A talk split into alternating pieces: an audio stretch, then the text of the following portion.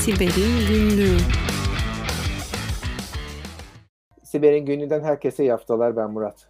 Ben Tuğba merhaba. Tuğba merhaba. Ee, her şey yolunda mı? Yoktun bir iki hafta. Yolunda çok şükür. Ee, bir şey ortodonti reklamı. Buraya bu burada reklam almamız lazım bizim Murat ya. Hiç yapmıyoruz bak bu işleri. Hep böyle şey amme hizmeti amme hizmeti yani. Nedir bu Allah haftaki doktorun e, seninle adaş Murat'cığım. E, onun da adı Murat. E, ondan sonra Muratlardan yana şanslıyım. E, zaman zaman da şanssızım. Neyse. E, doktorum e, çok iyi çıktı sağ olsun ve tedavimi tamamladık. Gayet mutluyum, refahim şu anda. Birazcık ağrım var ama onlar olacak. Hoş geldin tekrar. Nedir bugünkü haberin? E, Microsoft'la alakalı bir haberim var. Yani çok ilginç aslında.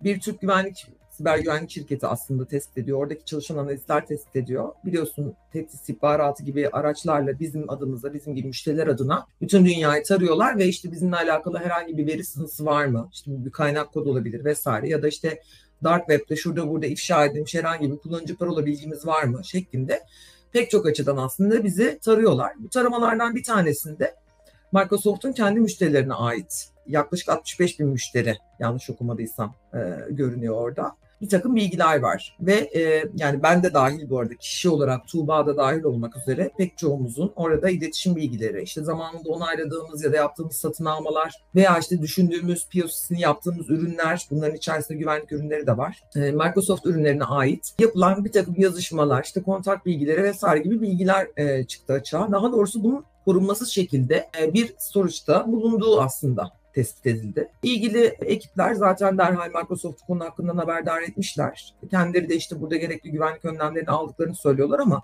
yani Microsoft gibi bir dünya devinin e, bunu atlıyor olması çok ilginç. Kendi e, Azure repozitörlerinde kendi müşterilerine ait verilerin e, nasıl saklanacağıyla alakalı kim bilir nasıl bir insan hatası oldu da onları orada öyle korumasız şekilde kaldı. Bir de geriye dönük 5 yıllık bir veriden bahsediliyor. Yani 5 yıldır aslında burada herhangi bir güvenlik önlemi alınmadan bu şekilde tutulmuş gibi bahsediliyor. Detaylarına e, bakacağız önümüzdeki günlerde. Microsoft da bu arada bu durumu doğruladı. Yani kendi makale yazdı konuyla alakalı. Evet böyle bir durum var. Ama işte siz bu e, verileri bulduktan sonra bizi uyarıyorsunuz. Okey iyi yapıyorsunuz ama işte e, müşterilerin de kendilerini search edebilmeleri için hani acaba ben compromise oldum mu? Benim bilgilerim burada var mıydı şeklinde searchleyebilmeleri için bir search engine'i, bir search tool'u da yazılmış vaziyette. Onu biraz eleştiriyor aslında. Yoksa onun dışında klasik işte güvenlikçileri aslında takdir eden yaklaşım var Microsoft'un. Bakalım bilmiyorum şimdi müşterilerimizle irtibatı kuruyoruz, hepsini bilgilendiriyoruz şeklinde söylediler ama e, henüz bana gelen bir şey yok. Microsoft müşterisi olmayan e, ya da bu servislerden faydalanmayan çok az şirket vardır diye düşünüyorum ben artık Türkiye'de. E, dolayısıyla aslında hepimizi bilgilendiriyor olmaları lazım. Bakalım nereye varacak? Haklısın Tuğba. Ben de şey dikkatimi çekti. Yani Microsoft'un ölçeğiyle karşılaştırılınca bir hayli küçük bir sayı. E, dolayısıyla bunun böyle bir global bir veri tabanı değil, sanki daha küçük bölgesel, belki yerel, ülkesel bir şey olabileceğini bir an hayal ettim. E, çünkü Türkiye bile gayet uygun bir boy bu şey için, e, bu yapı için. Tabii responsible disclosure yani sorumlu açıklama denen bir yapı var. Bir güvenlik açığı bulduğu zaman bir güvenlik uzmanının bunun nasıl bir şekilde açıklaması gerektiği, ne yapması gerektiği, ne yapmaması gerektiği çok somut bir şekilde tanımlı durumda. Hatta bir ISO belgesi şu anda bu. Bu doğrultuda hareket edildiği sürece de bunu yapmak gayet doğal ve doğru diyeceğim. Çok da konuyu uzatmayacağım. Teşekkürler haberin için. Ben bugün bir süredir yine bu Ukrayna-Rusya savaşında bir kızışmalar var. Biraz o haberlere bakıyordum. Yani siber güvenlik dışında bakıyordum. Siber güvenlikle ilgili bir detay dikkatimi çekince sadece o kısmını paylaşayım dedim ama belki şey yaparsın biraz böyle bir hani siber güvenliğe önce bir genel bilgi de vermek lazım. Belki savaş ilk günlerdeki haber ağırlığını kaybetti çünkü artık haberciler için belki sıradanlaşmaya başladı ama belki de hiç azalmadan devam ediyor. Hatta Rusya şöyle yaptı yani hani normal fiziksel saldırıların yanında altyapıya saldırıp işte Ukrayna'da büyük elektrik kesintilerine de sahip olmaya başladı, sebep olmaya başladı. Burada işte hem siber saldırı hem fiziksel altyapıları saldırılar beraberinde devam ediyor.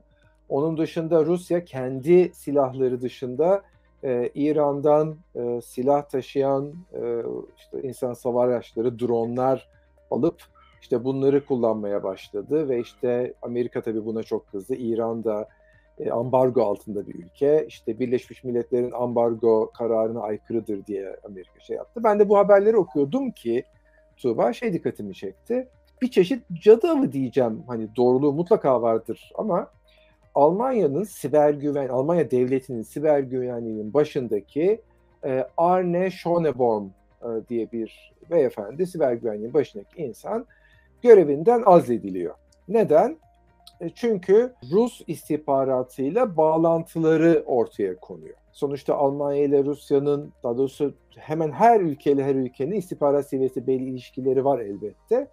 Ama burada Rusya'nın öne çıkartılıyor olması benim dikkatimi çekti. Zaten ben Rusya ile ilgili haberleri okurken az önce söylediğim gibi dikkatimi çekti. İşte bu doğrultuda da şey 2012'den e, beri devam eden bu ilişki ve işte öncesinde de bir eski KGB ajanıyla sorumluluk arasındaki yapı ortaya çıkmış oldu. Böyle bir haber paylaşmak istedim seninle Tuba. Çok ilginç gerçekten. Bu bu burada kalmayacak bence yani hani bunu daha fazla farklı Avrupa ülkelerinde falan da belki görüyor olacağız. Çünkü bunun sonu yok. Yani benim mesela çok fazla güvenlik ve genel olarak IT profesyoneli arkadaşım var mesela adam Rus aslında ama işte gidiyor bir Avrupa ülkesinde çok da büyük bir kurumun başında siber güvenlikten sorumlu direktör, yönetici olarak çalışabiliyor orada yani hani e, bu, bu nereye varacak? Bu artık birazcık ırkçılık, cadı avı dediğin çok doğru yani hani merhaba desen zaten herkes birbirini tanıyor. Türkiye'de de benzerini yaşamadık mı sevgili Murat yani. Bizim sektörde herkes birbirini tanıyor zaten. Elbette bir de işimizi daha iyi yapabilmek için ben hani e, hani şimdi özellikle cadı avına sebep olmamak için ülke ismi vermeyeyim ama bir sürü ülkenin resmi siber güvenlikçisiyle de ilişki halindeyim. Tabii ama ki. bu hani işimizi iyi yapabilmek için belli kaynaklar geliyor. Oradan bir takım bilgiler, bilgiler geliyor biz bir takım bilgileri gönderiyoruz ama bu istihbaratla ilgili bilgiler değil elbette siber güvenlikle ilgili teknik bilgiler.